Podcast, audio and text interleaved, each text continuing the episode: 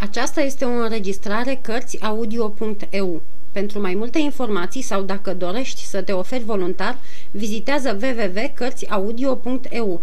Toate înregistrările Cărțiaudio.eu sunt de domeniu public. Capitolul 24.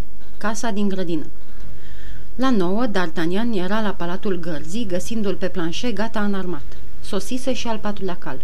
Ca arme, planșe își luase flinta și un pistol. D'Artagnan avea spada, își mai puse două pistoale la brâu și, sărind fiecare pe câte un cal, amândoi se îndepărtară pe tăcute. Era noapte adâncă, așa că nimeni nu-i văzu ieșind. Planșe mergea cu zece pași în urma stăpânului.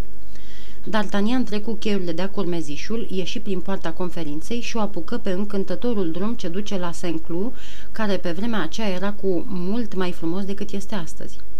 Câtă vreme au mers prin oraș, Planșe păstra respectuos depărtarea de cuviință, dar când drumul început să fie pustiu și din ce în ce mai întunecat, el se apropia încetișor de D'Artagnan, astfel încât, când intrară în pădurea Buloni, se trezi în chipul cel mai firesc din lume, alături de stăpân. Într-adevăr, de ce să ascundem că legănarea copacilor și jocul lunii în desișurile sumbre îi provocau o vie neliniște. D'Artagnan băgă de seamă că se petrece ceva ciudat cu valetul lui. Ei, domnule Planșe, îl întrebă el, ce e cu dumneata?" Nu găsiți, domnule, că pădurile seamănă cu bisericile?" Cum asta, Planșe?" Nici în păduri, nici în biserici nu îndrăznești să vorbești în gura mare." Și de ce nu îndrăznești să vorbești în gura mare, Planșe? Nu cumva ți-e teamă?" Da, domnule, teamă să nu mă audă cineva." Ți teamă să nu te audă cineva?" Dar convorbirea noastră este ca la carte, dragă Planșe. Nimeni nu i-ar putea găsi niciun cusur."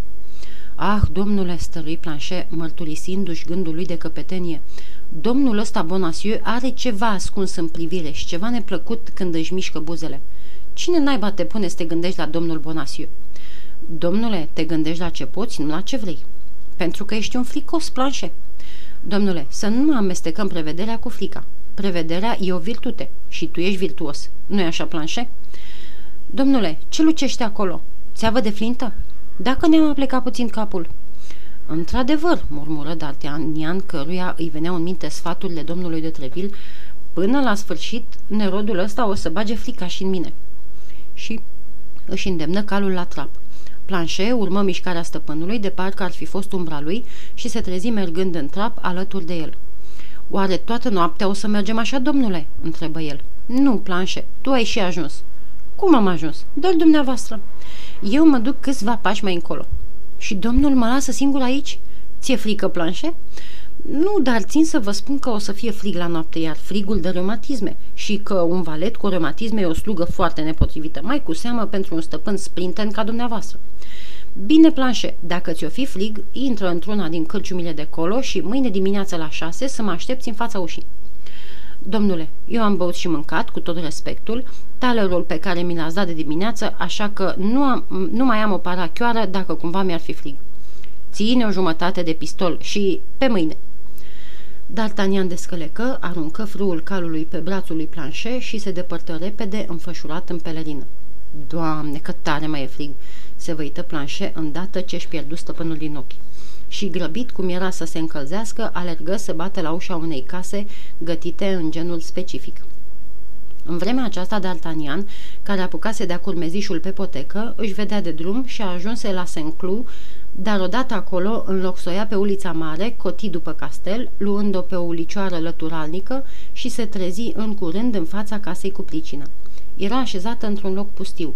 Pe o parte a ulicioarei se lăfăia un zid mare, la capătul căruia era casa, iar pe cealaltă parte, un gard viu apăra de trecători o grădiniță în fundul căreia stătea într-o rână o biată cocioabă. Ajunsese la locul întâlnirii, dar cum nu îi se spusese să-și vestească sosirea prin niciun fel de semnal, se hotărâ să aștepte. Nu se auzea niciun zgomot, de s-ar fi zis că era la o sută de leghe de capitală.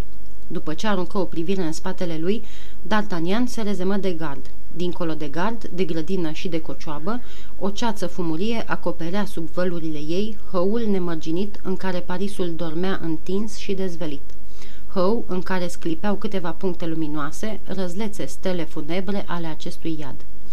Dar pentru D'Artagnan toate priveliștile se înveșmântau în culori de vis, toate gândurile aveau un surâs, toate be- beznele păreau străvezii.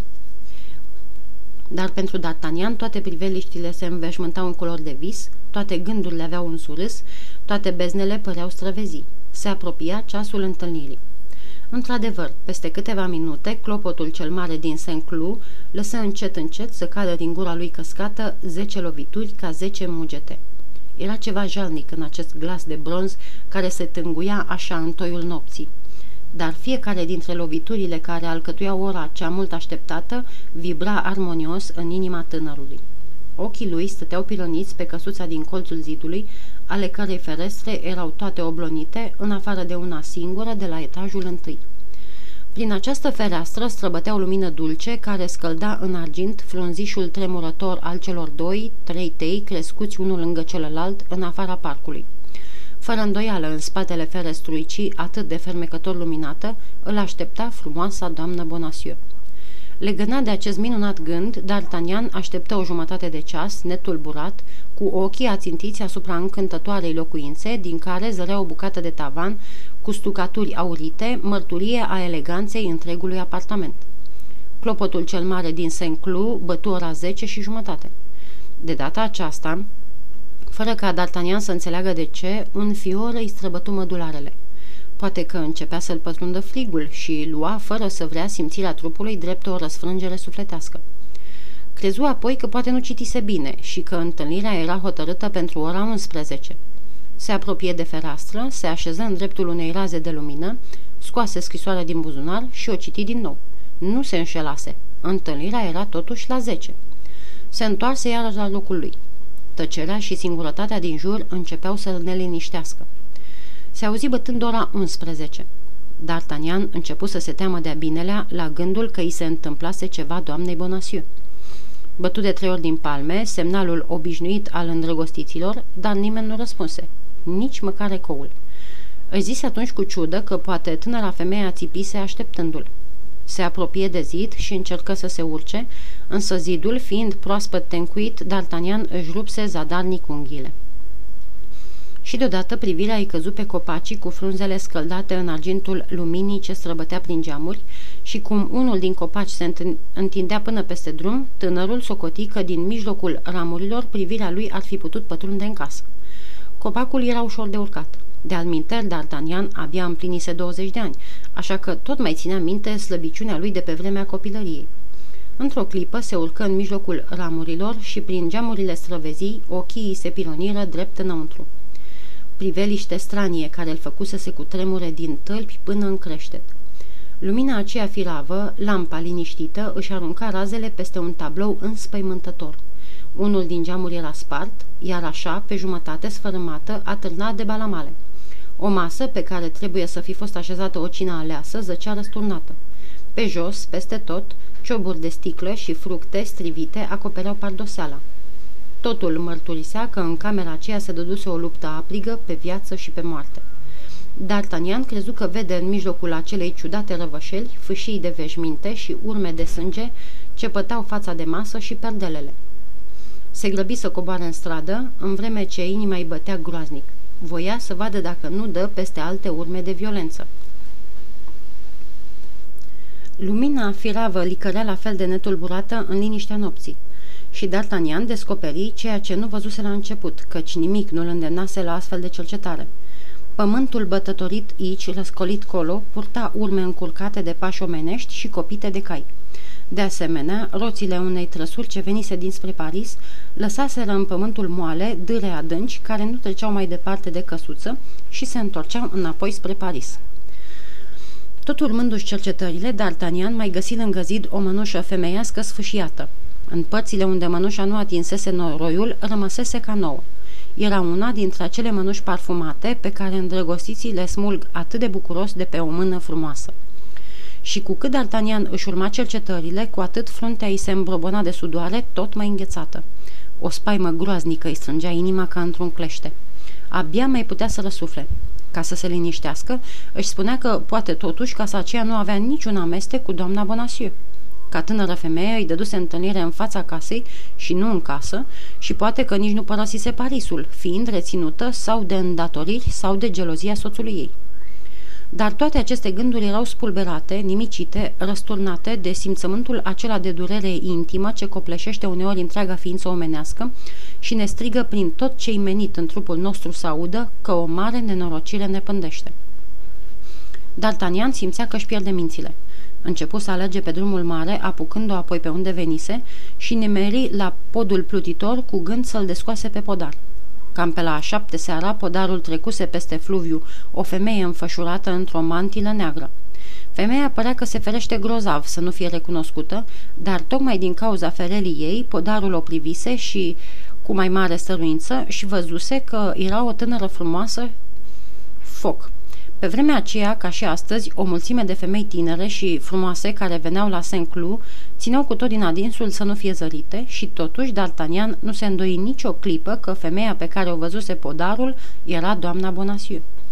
La lumina lămpii ce ardea în ghereta podarului, D'Artagnan mai citi încă o dată rândurile doamnei Bonacieux pentru a se încredința că nu se înșelase, că întâlnirea trebuia să aibă loc la Saint-Cloud și nu în altă parte, în fața casei domnului Destre și nu pe altă uliță.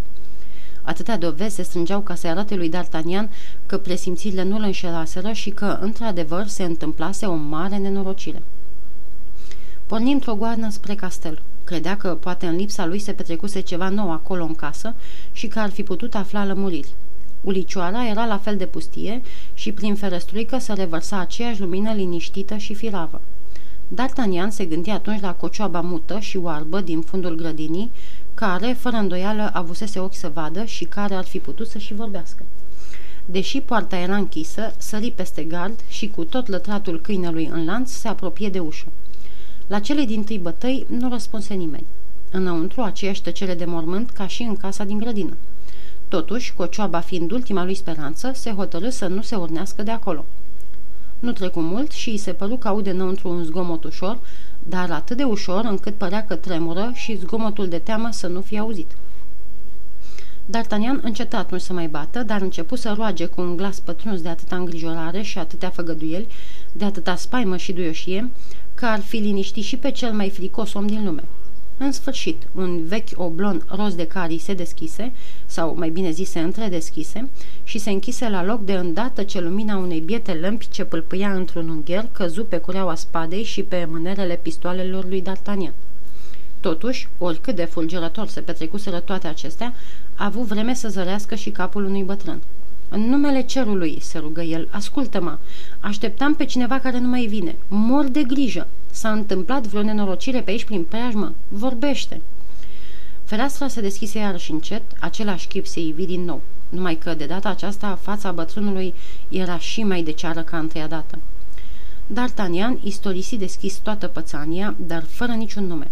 Îi spuse cum avea o întâlnire cu o tânără femeie în fața casei din colț și cum, văzând că nu mai vine, se urcase întâi și văzuse la lumina lămpii Harababura din cameră. Bătrânul îl ascultă cu luarea minte, făcând mereu semne că așa era.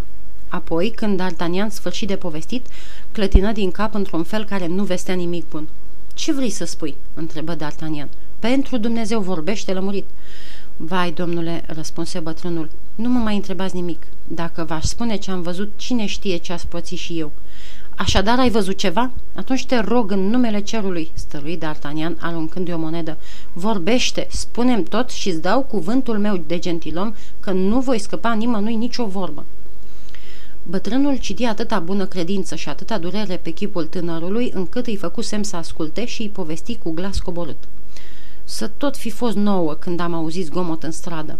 Vrând să aflu ce se petrece, m-am apropiat de poartă și am văzut că cineva încearcă să intre. Cum sunt sărac și nu mi-e frică de hoți, m-am dus să deschid și am zărit trei bărbați la câțiva pași de poartă. În umbră aștepta o caleașcă cu cai înhămați și cai de călărie. De bună seamă, caii neînhămați erau ai celor trei bărbați în straie de călăreți. Domnilor, le-am strigat eu, vă rog, ce doriți?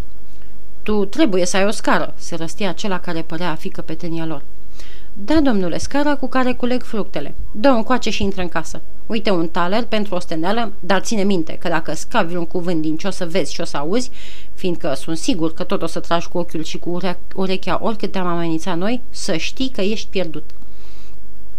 Spunând vorbele acestea, mi-a aruncat un taler pe care eu l-am ridicat de jos, iar el mi-a luat scara. Precum a spus, după ce au închis poarta în urma lor, eu m-am făcut că intru în casă, dar am ieșit îndată pe ușa din spate și m-am strecurat prin întuneric până în mijlocul tufei aceleia de soc, de unde puteam să văd totul fără ca ei să mă vadă. Toți trei bărbații trăsăseră caleașca mai aproape, fără niciun zgomot, pe urmă au dat jos din ea pe un bătrânel scund, gros, cărunt, îmbrăcat ca vai de el, în haine mohorâte. Ăsta s-a urcat încetișor pe scară, s-a uitat hoțește în odaie, a coborât pe urmă tiptil și a spus în șoaptă. Dânsa e. Și numai decât acela care îmi vorbise s-a și apropiat de ușa casei, a deschis-o cu o cheie pe care o avea la el, a închis-o la loc și dus a fost. În vremea aceasta, ceilalți doi bărbați s-au urcat pe scară. Hodorogul stătea lângă caleașcă, vizitiul ținea hamurile și alt lacheu ținea ceilalți cai de dărlogi. Deodată, în casă s-au pornit țipete groaznice. O femeie s-a repezit la fereastră și a deschis-o ca și când ar fi vrut să sară. Dar cum a dat cu ochii de cei doi bărbați, s-a și tras înapoi. Ei însă s-au năpustit și au dat buzna peste ea în odaie. Pe urmă, eu n-am mai putut să văd nimic, dar am auzit gălăgie ca de mobile zvârlite cât colo. Femeia țipa nevoie mare și striga după ajutor, dar curând după aceea i-au luat piuitul. Cei trei bărbați s-au apropiat de fereastră cu ea în brațe.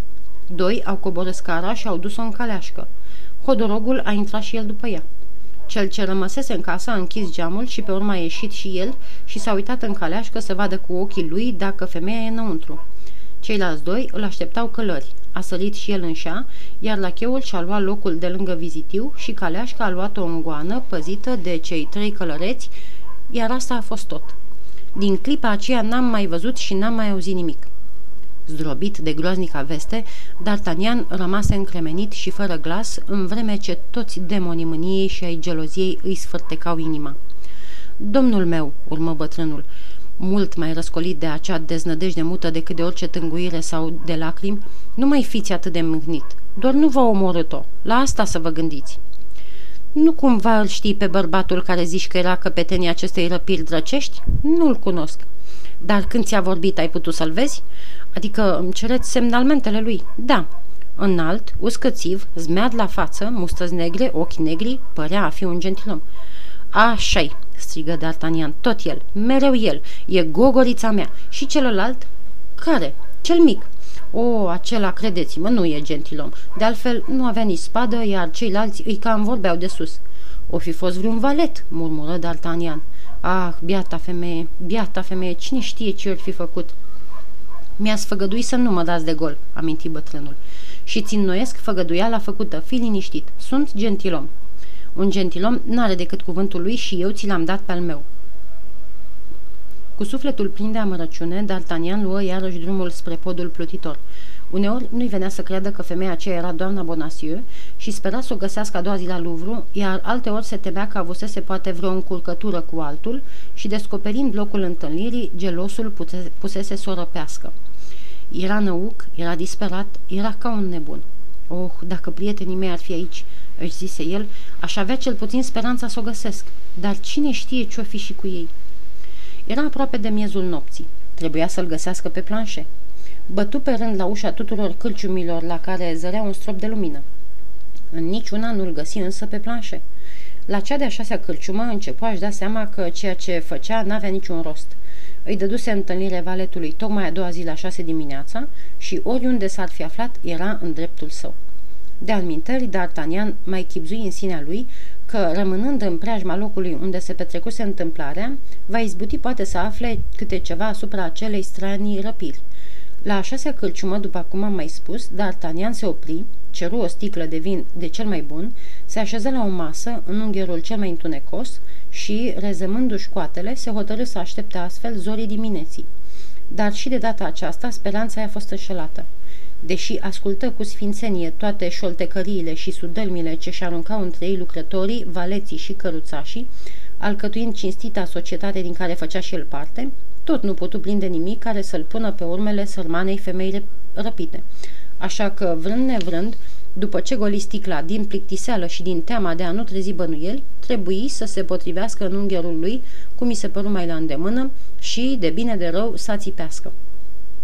Cititorii își aduc aminte că D'Artagnan n-avea decât 20 de ani, iar la vârsta aceasta somnul își are cerințele lui neînduplecate pe care le impune și celor mai deznădăjduite inimi.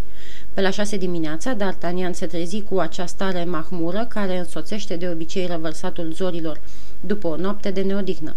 Își potrivi iute hainele, se pipăi ca să se încredințeze dacă în timpul somnului nu-l jegmănise cineva și, găsindu-și diamantul în deget, punga în buzunar și pistoalele la brâu, se sculă, plăti sticla de vin și ieși să vadă dacă n-are mai mult noroc pe lumină decât pe întuneric.